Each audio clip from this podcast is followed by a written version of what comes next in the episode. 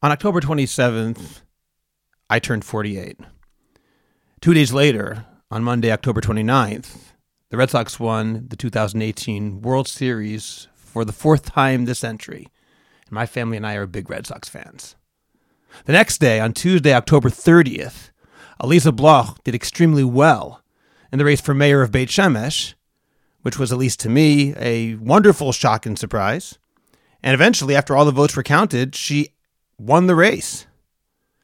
And on that same day, we won braces for my daughter Yaeli, who's now 12, in a Chinese auction. So far, after turning 48, everything was awesome.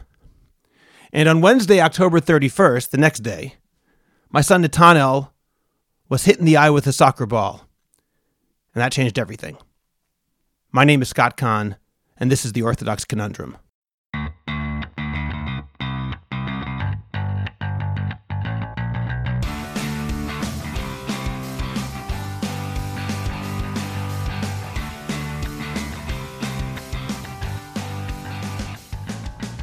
This is the Orthodox Conundrum on JewishCoffeehouse.com.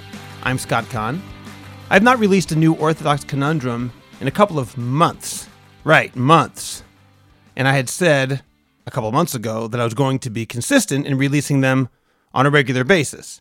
But I do have a good excuse. I think it's a good excuse, and that's that stupid soccer ball. Let me explain what happened. It was that Wednesday, October 31st, when my 16 year old son, Nathaniel, came home in the middle of the day from school. Just because he mentioned that he got hit after playing catch. It wasn't even playing soccer, but he and a friend were playing catch. I think it was monkey in the middle, actually. And soccer ball happened to hit him in the eye when his friend threw it. Not on purpose, just one of those things that happens. And he mentioned casually that he couldn't really see out of his left eye.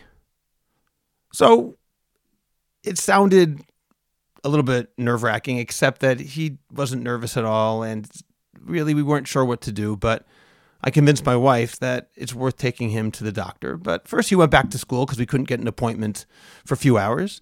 And then a few hours later, later on in the afternoon, my wife took him to a local ophthalmologist who told him did not look like a serious thing. Don't worry about it. But just to be safe, you should go to the emergency room where they have better instruments and you can check it out a little more carefully. So, because the ophthalmologist didn't think it was such a big deal, there was no real rush. Eventually, we went to the emergency room once it was dark and we put a couple kids to bed. So we got to the emergency room in the 8 o'clock, 9 o'clock, something like that. Anyway, it was the Hadassah Hospital in Ein Kerem here in Israel. And I'm sure you can imagine that emergency room is like all emergency rooms. Sometimes there's a long wait. They have a wonderful pediatrics department there. The pediatric emergency room is really amazing. Tremendous bedside manner. They care about the kids, they care about the parents. So they really kept us relaxed, which we were anyway, just because we didn't think anything big was really happening. After a while, they sent us upstairs to the ophthalmology ward or the overnight ophthalmology ward, where we sat on the side in this quiet hallway we were there for hours. It now was after midnight. We were waiting around. Almost nobody was there. We were talking, reading a little bit, not much. And then finally, the doctor came out and was able to take a look at Natanel's eye. He did some tests, and I have a thing about eyes. I'm really, in general, not very good about medicine, but eyes in particular have always kind of freaked me out. It's not my best quality taking care of eye things. I've got lots of things I got to work on. That's certainly one of them. I'm not good with eyes. So my wife went in with him and she didn't mind if I stayed outside. In fact, I have to say, anytime it comes to any medical thing with my kids, my blood pressure goes higher than it would be anyway. For all concerned, it was better if I stayed outside in the hallway. And they went in and I just waited. And when they came out, they mentioned that, oh, it was not exactly what we had thought, which was something about the cornea. It was actually something in the retina. My wife looked a little more nervous than we had been before that.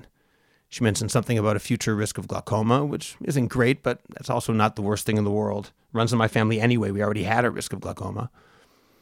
To make this long story a little bit shorter, eventually the doctor called us in and asked to speak just with me and my wife. He then told us that there was serious damage to my son's retina. Nathaniel only had 10% of his vision in his left eye, whatever that number means exactly, and an extremely limited field of vision. He said that in the best case scenario, his eye would always be not great. And when I asked if it would get better, he said it might. And when I asked, could it get worse? He said, it might. So I asked, can we do something? Surgery or something else if it doesn't get better, or it doesn't get better enough, or chas gets worse? And he said, no, you can't do anything. There are very few things that are scarier than a doctor saying, you can't do anything.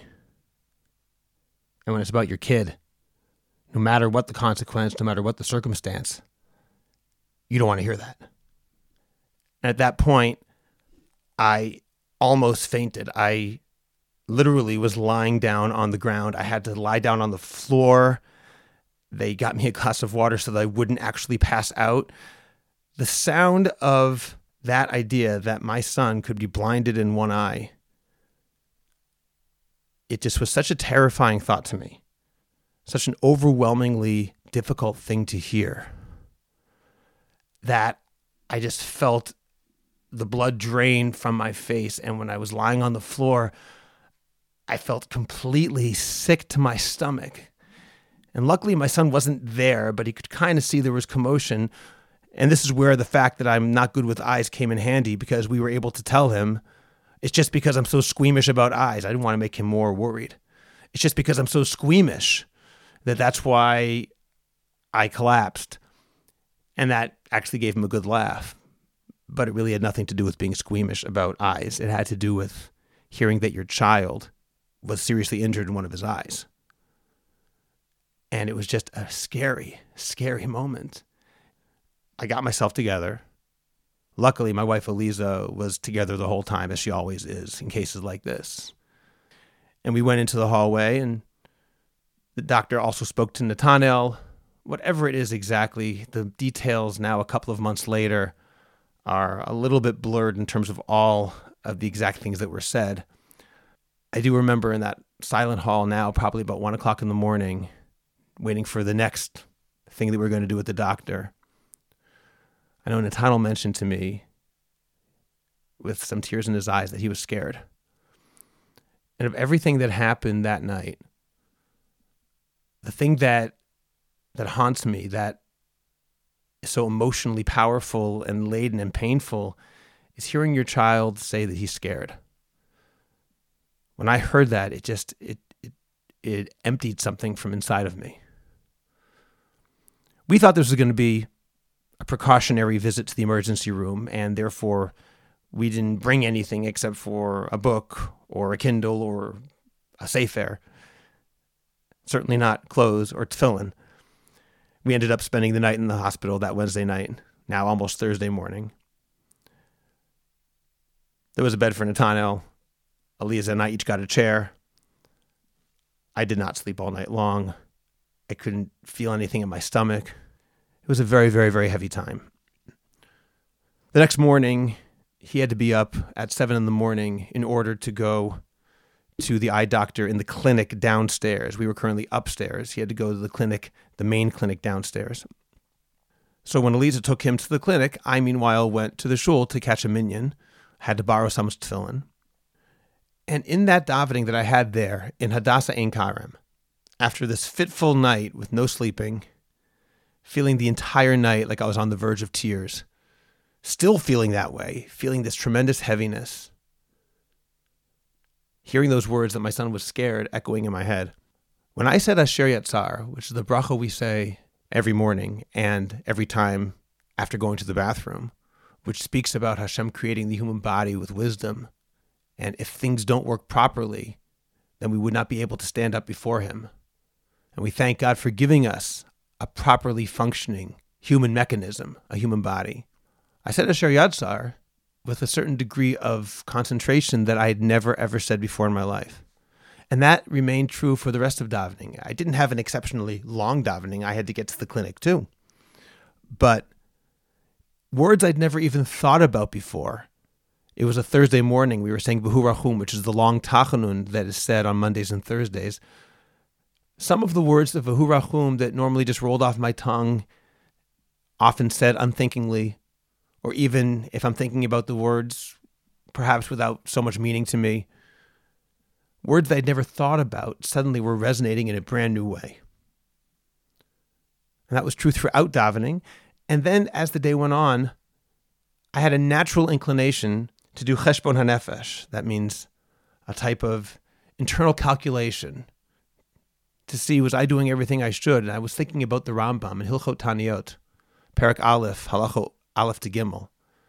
I'll read parts of it right now, where the Rambam says, Mitzvata semina Torah, lizok ulaharia b'chatotrot, al kol shetavo al hatzibor. It's a positive mitzvah from the Torah to cry out and to blow on trumpets for any agony that comes upon the congregation. And this is among the ways of repentance. That when a bad thing happens and people cry out over it and blow on the trumpets, Yedu Kol should be glal ma'aseh maraim huralahen everyone would know that bad things happen because of their bad deeds. And crying out is that which will cause the agony to go away.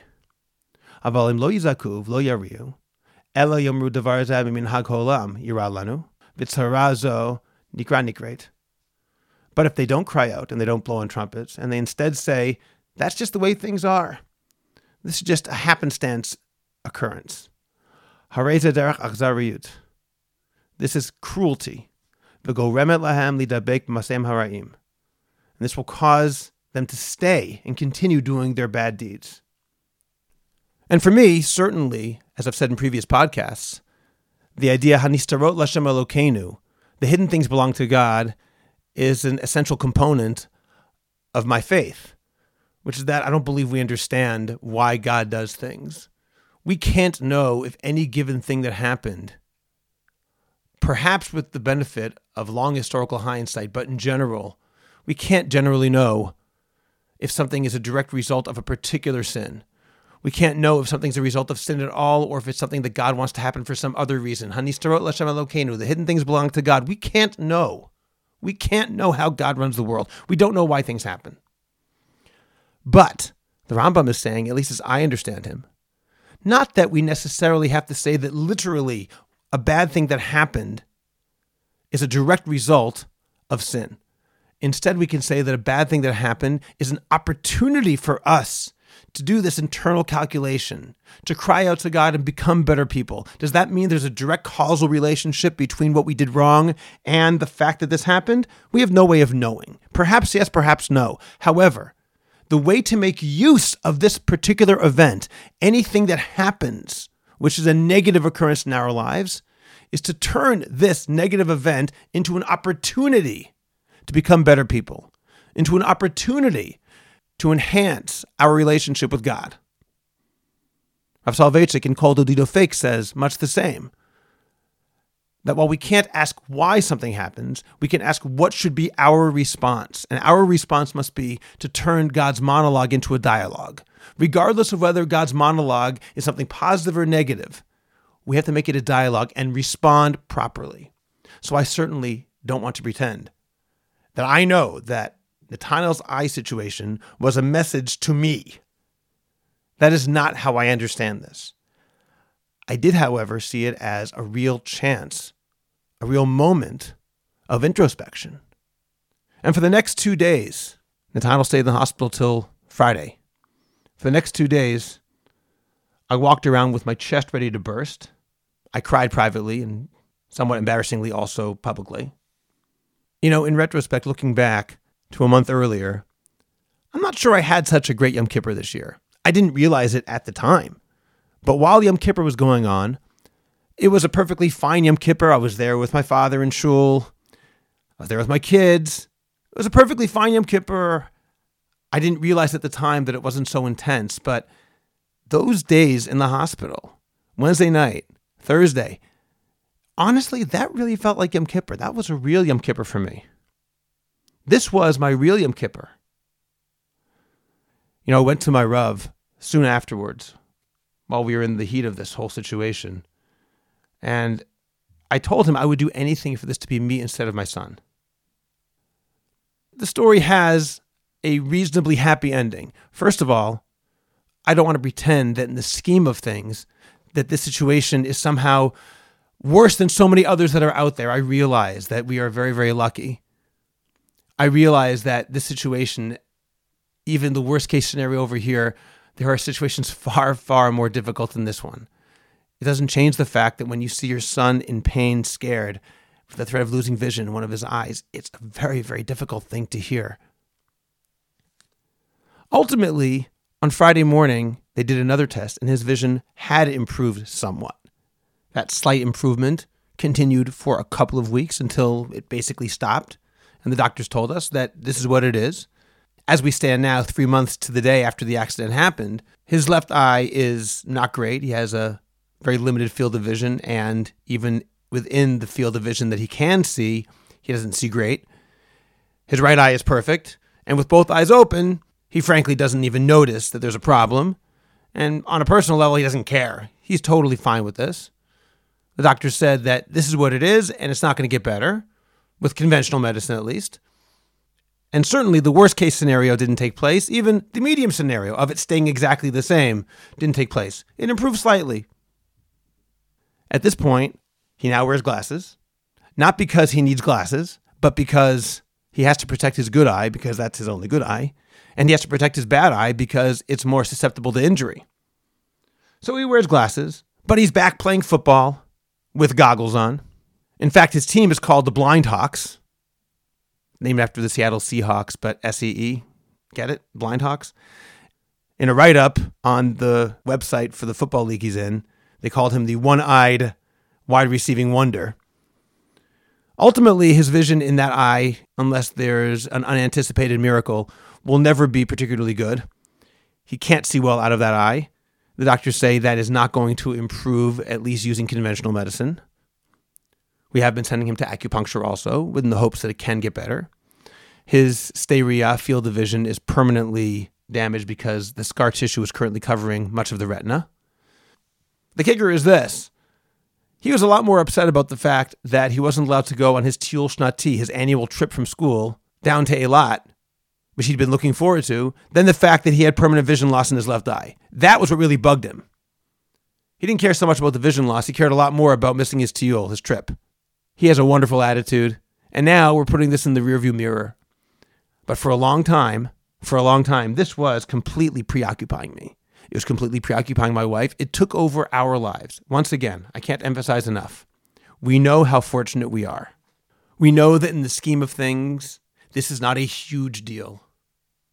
I'm very thankful for the wonderful care we received, to the doctor, to the staff at Hadassah. Certainly thankful to the Ribono Shel That Nathaniel's eye did get somewhat better when it could have stayed the same or gotten worse. That day I was davening just to get better, not to get worse. I am fully aware that people have tsaris that makes this pale by comparison.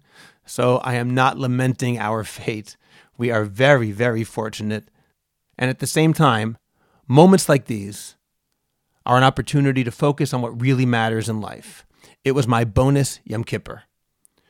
And it took me away from the things that I do, like this podcast, and helped me instead to think about the person I am, the kind of husband, father, son, friend, individual that I would like to be. So I am back podcasting again. The Orthodox Conundrum is back on schedule. You now have my full attention. But I still pray that I don't lose the focus that this incident, at least for a little while, gave me. It's not easy to keep that in our heads. It's not easy to hold on to the real Yom Kippur or our private Yom Kippur. But sometimes we have to. That's sort of the point. And let me sum up with three messages that at least I took out of this. Do with them as you like. First of all, never take the wonderful things we have in life for granted. Number two, when something that we do take for granted, perhaps like our vision, is threatened, we need to reach out to Hashem. We need to use this as an opportunity to have a bonus Yom Kippur. And number three, and when that Yom Kippur is over, hopefully we used it right. Hopefully we used it for introspection, for Cheshbon HaNefesh. But when it's over, try not to lose the benefits we acquired when it was taking place. I still try every time I say Asher Yatzar to have more kavanah than I used to have, which unfortunately had been probably negligible. I still try to look at the words of Ahurachum. It's not as easy anymore, but I still try to look at those words through these new glasses that I acquired, seeing them with personal meaning for me that I wouldn't have noticed before. I still try to maintain the things that I said I was going to improve when doing my cheshbon nefesh. Again, it's not easy, but I still try. And hopefully, this rambling story, in order to explain why the podcast hasn't been going on, can inspire people as well to look at the benefits we have in life, to be thankful for God, and to make sure that when chas v'shalom, God forbid, something unfortunate happens to us, that we make sure it's a dialogue, that we respond not by asking why, so much as what can I do? What can I do in any given situation to try to make the situation pregnant with meaning rather than empty of meaning? So thank you for listening. From now on, I'd like to conclude the Orthodox Conundrum with a thought on the Parsha of the week. This week's Parsha is Mishpatim. Even if you're listening after Mishpatim, though, I think the message is relevant. And the conclusion of Parshat Mishpatim describes the awesome moments that surrounded the occasion of Matan Torah, the giving of the Torah. A spiritual high point is reached when the children of Israel state, Naaseh v'nishma, all that God said, we will do and we will listen. This statement is so cherished that the Gemara Masechet Shabbos says that when the children of Israel said, Naaseh v'nishma, a heavenly voice echoed and said, Who revealed this secret? that the Malachei Hasharet use, the ministering angels use. Who told my children this secret? And similarly, every individual Israelite was crowned with two crowns, says the Gemara, Masechet Shabbos, Taf Peichet. Two crowns, one for Naaseh and one for Nishma. Presumably, the double language of Naaseh v'nishma, we will do and we will hear, implies that the people were willing not only to do what God demanded, but also to agree to do so before even understanding the logic behind it. This tremendous faith was rewarded with these double crowns. So it's therefore surprising when we notice that in other psukim, other verses, the people don't say Naaseh v'nishma. They simply say Naaseh, we will do. They don't have this double language. So, for example, in last week's Parsha, Yitro, it says, All that Hashem says we will do, Naaseh. And in our Parsha, four verses earlier, it also says, Naaseh, only we will do without the we will hear.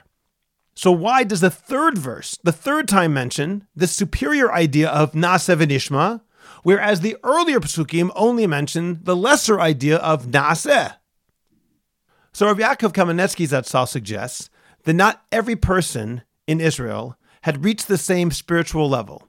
And there were, in fact, varying levels of religious achievement among the people who stood at Har Sinai, Mount Sinai. Accordingly, while the majority of the people said Naaseh v'nishma, there were other individuals who only agreed to Naaseh. This is apparent from the verses themselves. The first two verses, which said only Naaseh, clearly mentioned that the word was said by the entire people, whereas the phrase Naaseh v'nishma in the third pasuk does not say that it was said by the entire people. Which makes it very interesting that Chazal say that everybody in Israel received two crowns. In fact, Chazal emphasize that fact. They say there were 600,000 who received the two crowns, 600,000 being the number of the people of Israel. So if some people said Naaseh v'nishma and others did not, why did everybody get the two crowns? So the answer may well lie in the nature of the giving of the Torah itself. Last week's parsha describes Israel's camping by Har Sinai with the verb vayichan. He camped in the singular. Rashi explains there that when the children of Israel approached Mount Sinai, they did so like one man with one heart. Therefore, the singular is used.